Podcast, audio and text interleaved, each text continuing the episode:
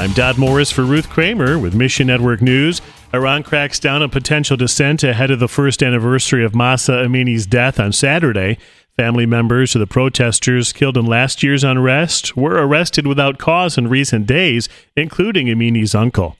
Denise Godwin with International Media Ministries says protesters are not in the streets now like they were last year, yet the rebellion continues. If you talk to Iranians, they will say, oh, absolutely, protesting is continuing, but we can't get on the streets without physical danger. So they are blasting music out of their houses in the middle of the night or screaming things. There's graffiti. IMM created a new social media video to introduce Iranians to the hope of Christ. Watch the English version through a link at missionnews.org.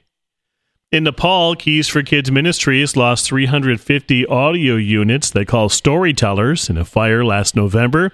The overall losses totaled $12,000, and then God came to the rescue.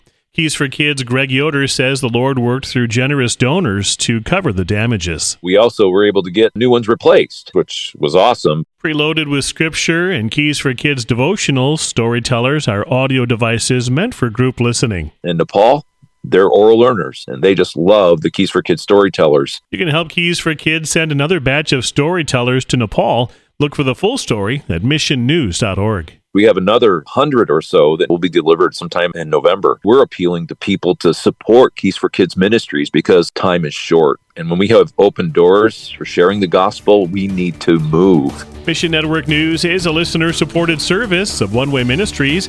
Bibles for the World offers a 15 day Hindu World Prayer Guide. Get your copy at missionnews.org. For Ruth Kramer, I'm Dot Morris.